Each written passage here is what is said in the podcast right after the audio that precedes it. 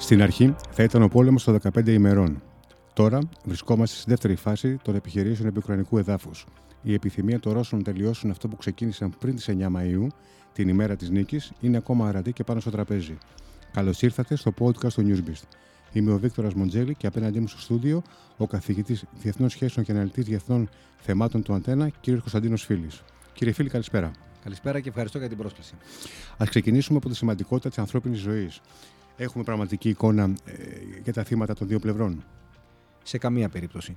Ε, τα νούμερα που δίνονται άλλωστε και από τη μία και από την άλλη πλευρά ε, έχουν, ε, απέχουν τόσο πολύ μεταξύ τους που ούτε κατ' εκτίμηση δεν μπορεί κανείς να πει τι ακριβώς είναι αυτό το οποίο συμβαίνει. Όπως άλλωστε βέβαια επειδή είμαστε θα έλεγα τυφλοί ως προς συγκεκριμένες περιοχές τις οποίες έχει καταλάβει ήδη η Ρωσία και είδαμε και τις περασμένες ε, εβδομάδες και μέρες ε, με την περίπτωση της ε, Μπούτσα αλλά και άλλων περιοχών τι είναι αυτό το οποίο άφησαν πίσω τους οι Ρώσοι; Κανείς δεν μπορεί να πει ε, πώς έχει κατάσταση αυτή τη στιγμή επί του πεδίου με εξαίρεση τις πληροφορίες που έχουμε και από δορυφόρους και από ό,τι τέλος πάντων μπορεί κανείς να ε, παρακολουθεί καθημερινά στις ειδήσεις ή σε πιο εξειδικευμένες πληροφορίες. Ε, άλλωστε τα νούμερα ε, που ακούγονται ας πούμε από ουκρανικής πλευράς ότι έχουν χάσει τη ζωή τους πάνω από 20.000 ε, Ρώσοι στρατιώτες και μισθοφόροι ε, μου φαίνονται υπερβολικά. Δεν αποκλείω τίποτα, αλλά είναι ένας πάρα πολύ μεγάλος αριθμός αυτός. Ε, πολύ μεγαλύτερος από το συνολικό αριθμό των Αμερικανών που χάθηκαν σε Ιράκ και Αφγανιστάν τα τελευταία 20 χρόνια. Ε, είναι προφανές ότι γίνεται και ένας πόλεμος προπαγάνδας και από τη μία και από την άλλη πλευρά. Ε, πριν από λίγο διάβαζα ότι η Ρωσία ε, απελευθέρωσε 140.000 ε, πολίτες από τη Μαριούπολη αφού ε, έγινε ενημέρωση στον πρόεδρο Πούτιν ότι η Μαριούπολη πλέον απελευθερώθηκε κατά τη ρωσική εκδοχή και βρίσκεται στα χέρια δηλαδή των, των Ρώσων. Ε, όλα αυτά όπως αντιλαμβάνεστε εντάσσονται ακριβώς σε αυτή την προσπάθεια και των δύο πλευρών να κερδίσουν στο επικοινωνιακό πεδίο ακόμα και αν στο στρατιωτικό πεδίο τα πράγματα είναι κάπως ή πολύ διαφορετικά. Αυτό ήθελα να ρωτήσω, ότι καθημερινά ακούμε και διαβάζουμε για θηριωδίες ε, εις βάρον αμάχων, αλλά και, και εχμαλώτων. Ε, τελικά μπορούμε να πούμε ότι κάποιες πρακτικές παραμένουν αλλίωτες στο πέρασμα του χρόνου ή είναι μόνο παιχνίδι προπαγάνδας; Νομίζω ότι δεν είναι. Ε, και εξακριβωμένες πληροφορίες δείχνουν ότι δεν είναι. Προφανώς η δραματοποίηση ή η μεγέθυνση κάποιων καταστάσεων πουλάει, ε, πουλάει ε, και αγγίζει και ευαισθητοποιεί. Και επίσης έχουμε καταλάβει από την αρχή ότι ο Ζελένσκι, ο οποίος χρησιμοποιεί ε, περισσότερο ε, από τις πολιτικές του έτσι κι αλλιώς μάλλον περιορισμένες ε, ικανότητες, ε, τις ικανότητες της υποκριτικής, τις οποίες είχε μάθει ως ε, ηθοποιός κομικός, βλέπουμε ότι αυτού του είδους το, τον πόλεμο της προπαγάνδας τον έχει κερδίσει ε, σε πολύ μεγάλο βαθμό, τουλάχιστον σε επίπεδο δύσης. Γιατί εδώ θα μου επιτρέψετε να κάνω και μια αναγκαία διευκρίνηση. Έχουμε την αίσθηση στην Ελλάδα και όχι μόνο ότι η Ρωσία είναι απομονωμένη από τους πάντες, με εξαίρεση ίσως λίγο την Κίνα. Η πραγματικότητα είναι πολύ διαφορετική. Η Δύση έχει καταφέρει να σφυριλατήσει ένα μέτωπο απέναντι στη Ρωσία, το οποίο για την ώρα είναι αραγές, αν και έχουν αρχίσει να εμφανίζονται κάποια ρήγματα, όπως παραδείγματι με την Ουγγαρία, και προϊόντος του χρόνου μπορούμε να το κουβεντιάσουμε αργότερα, μπορεί να έχουμε ακόμα περισσότερα ρήγματα. Από την άλλη όμως, αν δει κανείς τον παγκόσμιο χάρτη, και όχι μόνο το χάρτη των δυτικών κρατών, ε, θα διαπιστώσει ότι πέραν της Κίνας, η Ινδία που είναι ένας ε, εταίρος των Αμερικανών στην περιοχή με λογική ανάσχεση της Κίνας από πλευράς των ΗΠΑ. Τηρεί μια στάση ουδετερότητας και μάλιστα ακόμα και μετά από τηλεφώνημα που έγινε, του, τη επικοινωνία δηλαδή που έγινε του Biden με τον ε, Μόντι, ε, είδαμε ότι η Ινδία δεν άλλαξε άποψη.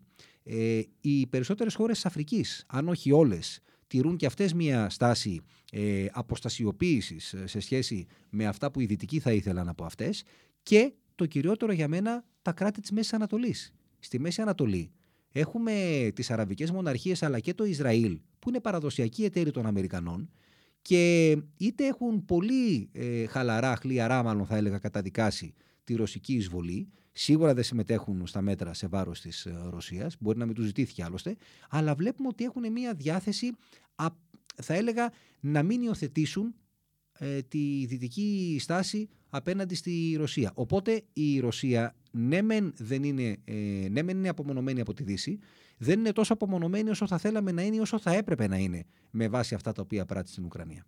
Πού οφείλεται η στάση των κρατών που μόλις ε, αναλύσατε; Σε μία σειρά λόγων. Πρώτον, στην απογοήτευσή τους από τους Αμερικανούς.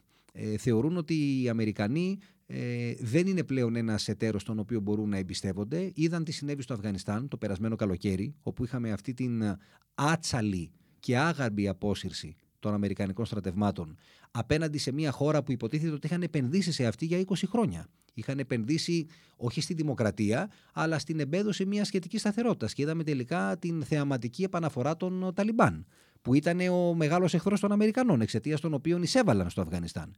Ε, υπάρχει επίσης μια πεποίθηση ότι οι Αμερικανοί βρίσκονται σε αποδρομή από την περιοχή της Μέσης Ανατολής, γιατί το ενδιαφέρον τους πλέον εστιάζεται κυρίως στην περιοχή ε, του Ειρηνικού και οτιδήποτε αφορά στην γειτονιά της Κίνας ε, βλέπουν ότι οι ε, Αμερικανοί προωθούν ή σκέπτονται η νέα Αμερικανική ηγεσία. Όχι νέα, μάλλον, είναι εδώ και ένα χρόνο ε, και κάτι. Η Αμερικανική ηγεσία λοιπόν προσπαθεί να προχωρήσει ε, με την υπόθεση του πυρηνικού προγράμματος του Ιράν, δηλαδή να επανέλθει στη συμφωνία από την οποία είχε εξέλθει επί Τραμπ.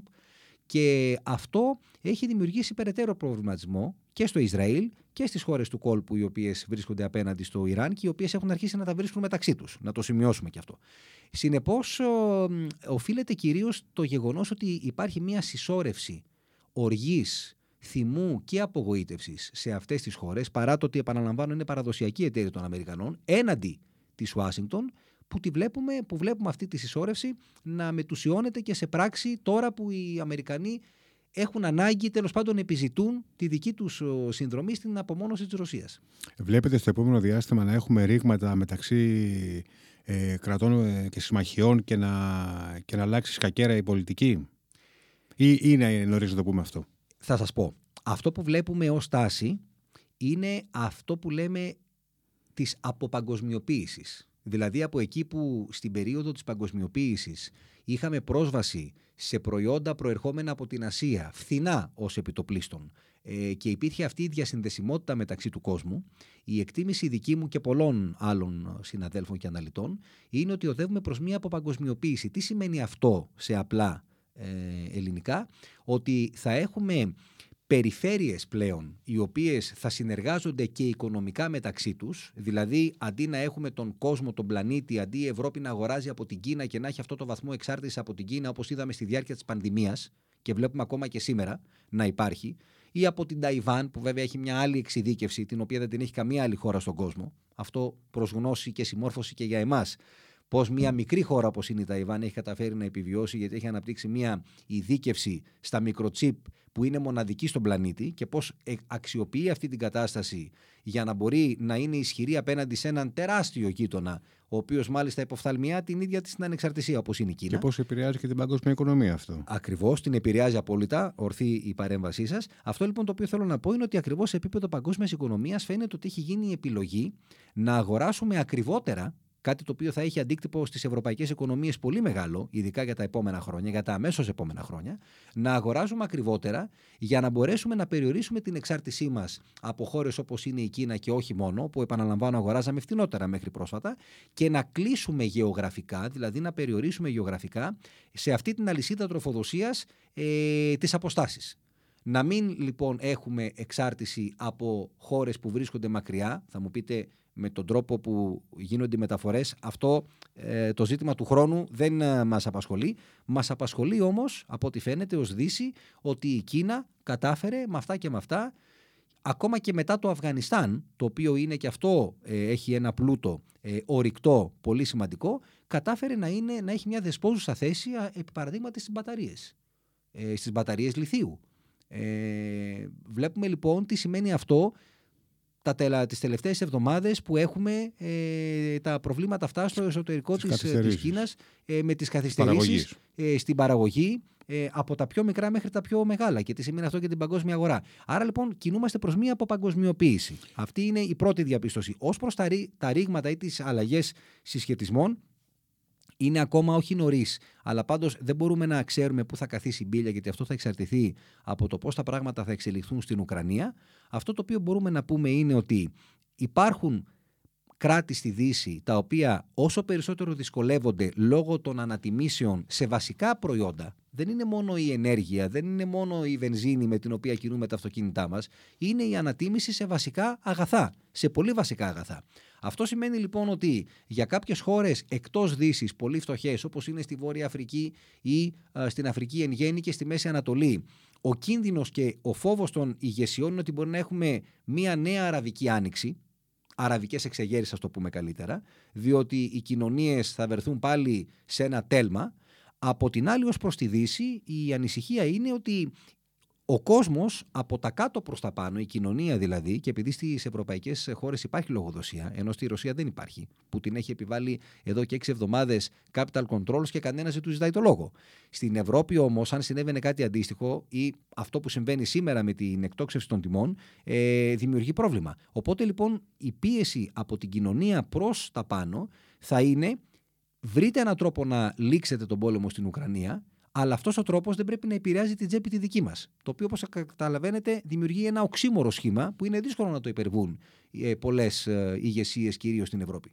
Στην ε, αποπαγκοσμιοποίηση που κουβεντιάζουμε τώρα, η οποία από ό,τι φαίνεται έχει περισσότερο οικονομικό πρόσημο, μπορούμε να κουβεντιάσουμε, να συζητήσουμε ε, για κάποιο μεγάλο ρήγμα, όπως για παράδειγμα ε, τη διάλυση του ΝΑΤΟ; Όχι για την ώρα. Αντιθέτως, το ΝΑΤΟ βγαίνει ενισχυμένο από αυτό το οποίο συνέβη και πρέπει να σας πω ότι φωνές όπως η δική μου που πιστεύουν ότι μόνο μέσα από την ένταξη, την ομαλή και με όρους ένταξη της Ρωσίας, σε αυτό που λέμε ευρωπαϊκή αρχιτεκτονική ασφάλειας, μπορούμε να έχουμε μια βιώσιμη κατάσταση για τα επόμενα χρόνια. Οι φωνές που λένε ότι η Ρωσία πρέπει να μείνει στο περιθώριο και ότι ευτυχώς που το ΝΑΤΟ επεκτάθηκε στις βαλτικές χώρες ή τις χώρες του πρώην Συμφώνου της Βαρσοβίας, διαφορετικά αυτές θα είχαν την τύχη της Ουκρανίας, είναι αυτή τη στιγμή αυτές που επικρατούν. Δηλαδή αυτή τη στιγμή ακούς πιο ε, ε, όμορφα ε, στα αυτιά σου αυτό που λένε αυτοί από αυτό που λέω εγώ. Που βέβαια δεν είμαι μόνο εγώ, είναι πάρα πολλοί που το πιστεύουν και που θεωρώ ότι μεσομακροπρόθεσμα αυτή είναι η λύση. όχι η περιθωριοποίηση και η απομόνωση ή το γονάτισμα της, της Ρωσίας ή η ταπείνωση της Ρωσίας. Δεν μιλώ προς τον πόλεμο αυτό καθεαυτό. Στον πόλεμο της Ουκρανίας η Ρωσία θα πρέπει να χάσει. Θα πρέπει να χάσει Συντριπτικά δεν γίνεται, γιατί είναι συντριπτική υπεροχή της απέναντι στους Ουκρανούς. Θα πρέπει να χάσει σε σχέση με αυτό που φαίνεται ότι ήταν η αρχική επιδίωξη του Πούτιν. Αυτό πρέπει να γίνει. Πρέπει να πάρει ένα μάθημα η Ρωσία και όποιοι επίδοξοι μιμητές, γιατί έχουμε κι εμείς έναν ανατολικό γείτονα που σκεφτόταν, τουλάχιστον μέχρι πρώτη, όχι ότι δεν εξακολουθεί να σκέφτεται, αλλά βλέπει ότι εφόσον έχουν πέσει τα φώτα ε, πάνω σε κινήσεις όπως αυτές που έκανε αναθεωρητικές η Ρωσία, είναι δύσκολο για τον Ερντογάν να επαναλάβει τουλάχιστον στο προσεχές χρονικό διάστημα κάτι αντίστοιχο. Όμως η Ρωσία πρέπει να χάσει εκεί.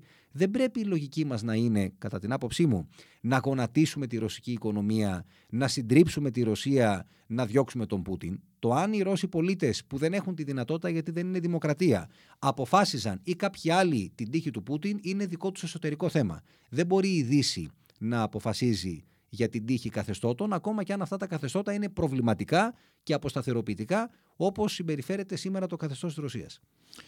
Θεωρείτε πως η Ευρώπη ταρακονήθηκε πραγματικά ε, με την εισβολή που έκανε η Ρωσία στην Ουκρανία, ή η στάση της Ένωσης είχε περισσότερο επικοινωνιακό χαρακτήρα; Η Ευρωπαϊκή Ένωση είναι αυτή η οποία πληρώνει το μάρμαρο μετά την Ουκρανία, που είναι στην τραγικότερη θέση, γιατί οι πολίτες της χάνονται καθημερινά γιατί οι πολίτες της υποχρεώνονται να φύγουν από τα σπίτια τους καθημερινά. Έχουμε πάνω από 10 εκατομμύρια εσωτερικά εκτοπισμένους, εκ των οποίων 4 και πλέον εκατομμύρια έχουν βγει από, την, από τη χώρα. Εν έτη 2022 μιλάμε για μια ευρωπαϊκή χώρα. Αυτό δεν θα έπρεπε να το επιτρέπουμε πουθενά. Αλλά θέλω να πω πόσο, πόσο σοκαριστικό είναι αυτό το οποίο συμβαίνει. Ε, ο δεύτερος χαμένος είναι η Ρωσία. Είναι σίγουρα χαμένη η Ρωσία από όλο αυτό. Ακόμα και αν καταφέρει κάποιες περιοχές της Ανατολικής Ουκρανίας που έτσι κι αλλιώς de facto ήλεγχε από το 2014 και μετά να τις ε, θέσει ε, υποπλήρη ε, έλεγχο. Είναι πολύ μεγαλύτερο το τίμημα που θα πληρώσει σε σχέση με το όποιο όφελος έχει. Αλλά ο τρίτος χαμένος και τελευταίος είναι η Ευρώπη. Ε, οι Ηνωμένες Πολιτείες και η Κίνα δεν είναι χαμένοι για την ώρα της υπόθεσης. Το αντίθετο, μπορούμε να το εξηγήσουμε αυτό μετά. Η Ευρώπη λοιπόν είναι, είναι στους μεγάλους χαμένους και είδαμε προσπάθειες που έγιναν από τον Μακρόν ε, κυρίως και λιγότερο από τον Σόλτς να μπουν σφίνα σε αυτή τη συζήτηση που θυμίζω, γιατί είναι λογικό να το έχουμε ξεχάσει, ξεκίνησε μια συζήτηση τον περασμένο Δεκέμβριο μεταξύ Ρωσίας Ηνωμένων Πολιτειών με την ανταλλαγή επιστολών για την ε, νέα αρχιτεκτονική ασφάλεια στην Ευρώπη. Ποιος απουσίασε από αυτή τη συζήτηση, η ίδια η Ευρώπη. Προσπάθησε λοιπόν να μπει σφίνα ο Μακρόν, κυρίως εκμεταλλευόμενος ότι η Γαλλία ασκούσε την Προεδρία της Ευρωπαϊκής Ένωσης, για να δώσει μια λύση πριν φτάσουμε εδώ που φτάσαμε. Δεν τα κατάφερε, απέτυχε. Το ίδιο συνέβη και με τον Σόλτς. Βλέπουμε την Ευρωπαϊκή Ένωση να αφυπνίζεται σε ένα βαθμό Ταυτόχρονα όμως πρέπει να παραδεχτούμε ότι για την ώρα η Ευρωπαϊκή Ένωση είναι παρακολούθημα των εξελίξεων. Και είναι παρακολούθημα των εξελίξεων γιατί είναι ένας οικονομικός γίγαντας, του οποίου όμως τα πόδια είναι πύληνα, αν υποθέσουμε ότι τα πόδια θα έπρεπε να είναι μια ένωση αντίστοιχη στην άμυνα, την ασφάλεια, την εξωτερική πολιτική. Η Ευρωπαϊκή Ένωση δεν έχει συνήθως ενιαία φωνή και είναι και δύσκολο να συμβεί αυτό όταν έχεις τόσα κράτη-μέλη που έχουν διεισάμενα συμφέροντα και θέσεις πολλές φορές. Αλλά το κυριότερο είναι ότι ακόμα και για συμβαίνοντας στη γειτονιά της, στη Συρία, στη Λιβύη, στην Ουκρανία, βλέπουμε ότι δεν έχει ρόλο και λόγο. Τουλάχιστον αυτό που θα θέλαμε εμείς ως Ευρωπαίοι. Εγώ θα ήθελα περισσότερη Ευρώπη. Δεν θα ήθελα λιγότερη Ευρώπη. Αυτό που βλέπουμε όμως είναι ότι πηγαίνουμε σε μια Ευρώπη που κατακαιρματίζεται. Και αν συμβεί κάτι άλλο, όπως αυτό που οραματίζεται ο πρόεδρος Μακρόν, Δηλαδή πάμε σε μια Ευρώπη ε, πιο ισχυρή ε, και πιο ενωμένη και στα ζητήματα όπως είναι αυτό της άμυνας και της ασφάλειας, εκεί και πάλι στο πρώτο χρονικό διάστημα η Ευρώπη δεν θα μπορεί παρά να είναι συμπληρωματική προς το ΝΑΤΟ. Δεν θα μπορεί να κάνει κάτι άλλο. Γιατί αυτή τη στιγμή δύο πράγματα διαπιστώσαμε μετά την εισβολή της Ρωσίας στην Ουκρανία. Πρώτον, ότι το ΝΑΤΟ το οποίο ο Μακρόν θεωρούσε εγκεφαλικά νεκρό και ο Τραμπ παροχημένο οργανισμό αναβιώνει και φαίνεται ότι παίρνει πάλι στα πάνω του μετά από αυτό το οποίο συνέβη. Άρα ο Πούτιν κατάφερε με την ενέργεια αυτή να προκαλέσει το αντίθετο αποτέλεσμα από αυτό που επεδίωκε, δηλαδή να ε, αποδυναμώσει το ΝΑΤΟ. Ενισχύθηκε δηλαδή. Ενισχύθηκε το ΝΑΤΟ προφανώς. Ενισχύθηκαν οι Αμερικανοί. Αυτή είναι η πραγματικότητα. Και η αίσθηση πολλών Ευρωπαίων ότι αν δεν υπάρχει το ΝΑΤΟ και οι Αμερικανοί, τότε είναι απολύτως ε, ευάλωτοι και ανοιχτοί απέναντι στη Ρωσία. Αυτή είναι, αυτή είναι η, η, αίσθηση η οποία, την οποία αποκομίζει κανείς και η οποία εμπεδώνεται ως εικόνα. Το οποίο για μένα από ευρωπαϊκής πλευράς είναι εξόχως προβληματικό. Είναι μια λαθασμένη άποψη. Δηλαδή, άμα δεν υπήρχε το ΝΑΤΟ και η Αμερική, θα μπορούσε η Ρωσία να κάνει κομμάτι σε όλη την Ευρώπη να εισχωρήσει σε όποια χώρα επιθυμούσε; Αποδεικνύεται εκ του αποτελέσματος ότι η Ευρωπαϊκή Ένωση με τη Βρετανία εκτός, μην το ξεχνάμε αυτό, με τη Γερμανία ζαλισμένη από τα λάθη των τελευταίων δεκαετιών απέναντι στη Ρωσία με αυτή την πολιτική του κατευνασμού και με τη λογική ότι όσο πιο κοντά έρθουμε ενεργειακά, οικονομικά, τόσο το καλύτερο. Δεν μπορεί να διαφωνήσει κανείς με αυτή την αντίληψη, αλλά αποδεικνύεται ότι οι Γερμανοί έβαλαν περισσότερα αυγά στο καλάθι της Ρωσίας από ό,τι θα έπρεπε.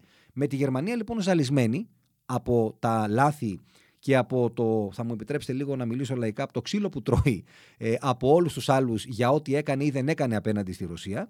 Ε, η Γαλλία είναι η μόνη δύναμη η οποία έχει άποψη και έχει θέση, αλλά από μόνη της δεν μπορεί να τραβήξει το ευρωπαϊκό κάρο. Και ναι, υπάρχουν πολλά κράτη-μέλη της Ευρωπαϊκής Ένωσης, οι χώρες τη Βαλτικής, η Πολωνία, που προσβλέπουν και προστρέχουν στο ΝΑΤΟ όταν έχουν πρόβλημα απέναντι στη Ρωσία και όχι στην Ευρωπαϊκή Ένωση, γιατί άλλωστε η Ευρωπαϊκή Ένωση τι μπορεί να τους προσφέρει; Η Γερμανία έκανε μια ε, ανατροπή, ε, στροφή 180 μοιρών με την, ε, τον πολλαπλασιασμό των αμυντικών δαπανών. Στα εξοπλιστικά της. Ακριβώς, κατά 100 δισεκατομμύρια μόνο για το 2022 και συζητάμε αυτή τη στιγμή για το τι αυτό συνεπάγεται.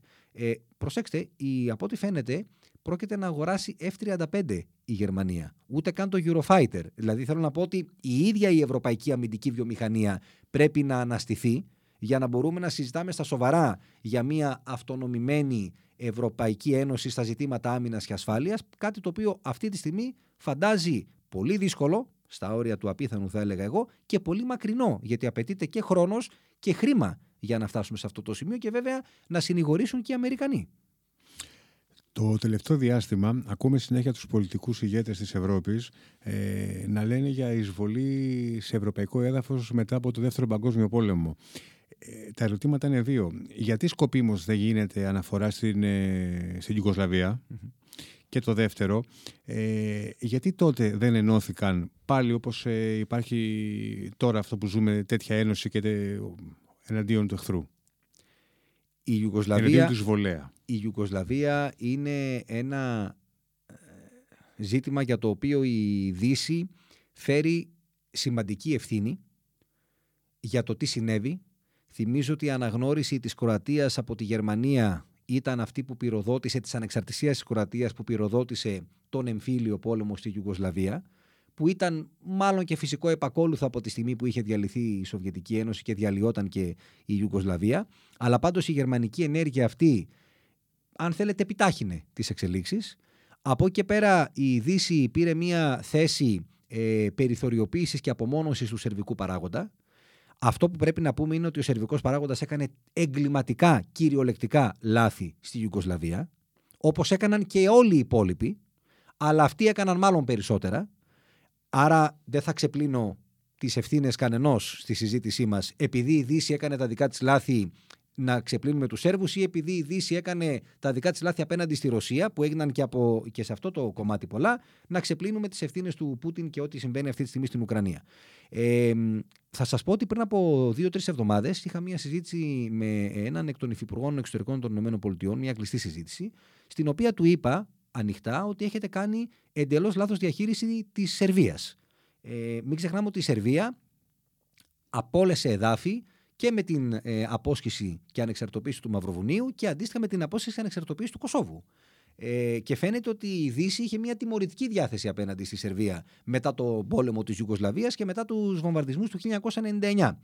Του είπα λοιπόν ότι έχετε κάνει τραγικά λάθη απέναντι στη Σερβία και γι' αυτό έχουμε σήμερα μια Σερβία η οποία όχι μόνο λέει εγώ δεν θέλω να, πάρω, να λάβω μέτρα σε βάρος της Ρωσίας. Πάντα οι Σέρβοι, επειδή θεωρούν ότι είναι διάδοχος κατάσταση της Ιουγκοσλαβίας, θέλουν να έχουν μια ανεξάρτητη πολιτική ούτε με τη Δύση ούτε με την Ανατολή και με τους δύο μαζί. Αλλά παραδέχεστε, του λέω, ότι αυτά τα λάθη έχουν οδηγήσει ένα μεγάλο κομμάτι του σερβικού πληθυσμού να διακατέχεται από ε, αντι, αντινατοϊκά αισθήματα και αντιαμερικανισμό. Και μου λέει ναι, έχετε δίκιο, έχουν γίνει όντως πολλά λάθη σημαντικά από δικής μας πλευράς. Αυτό δεν το λέω για να ε, πω ότι οι Δυτικοί ε, κατάλαβαν τι, τι έκαναν στη, στα Βαλκάνια. Έκαναν σοβαρά λάθη. Όπως σοβαρά λάθη έκαναν και οι Σέρβοι. Όπως σοβαρά λάθη δεν πρόλαβαν να κάνουν οι Ρώσοι, γιατί πολύ απλά ήταν σε μια πλήρη ανυποληψία τη δεκαετία του 90 και ενδεχομένως τα πράγματα ήταν διαφορετικά αν η Ρωσία δεν ήταν σε αυτή την διεθνή ανυποληψία στην οποία την είχε φέρει ο Γέλτσιν.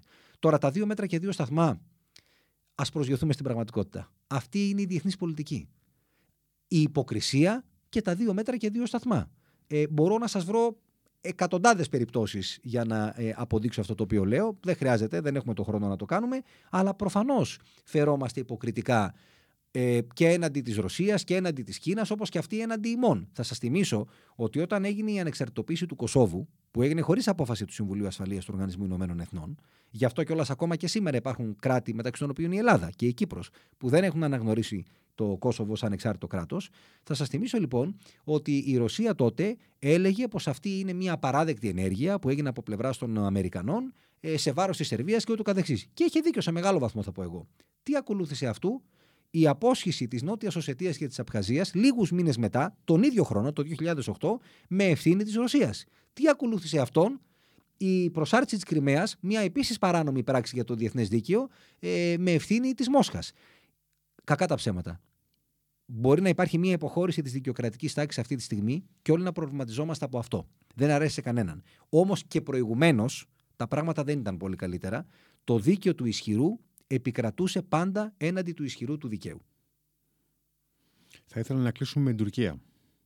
Ο Ερντογάν ε, φαίνεται πως κατάφερε και εκμεταλλεύτηκε την, την κρίση και έχει κερδίσει σε επίπεδο Ε, κατά τη γνώμη σας μπορούμε να τη γράψουμε κάποιες πρακτικές από τον τρόπο που χειρίστηκε την κατάσταση. Η Τουρκία πράγματι βγαίνει αναβαπτισμένη και αναβαθμισμένη από αυτή την κρίση.